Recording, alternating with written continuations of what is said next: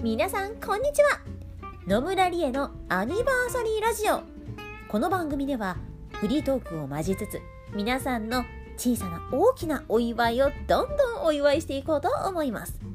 お誕生日や入学就職部活で新記録を出した付き合って何ヶ月記念日初めて〇〇ができた。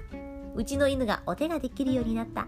もらったレシートの金額が777だったなどなどどんな小さなことでも OK です。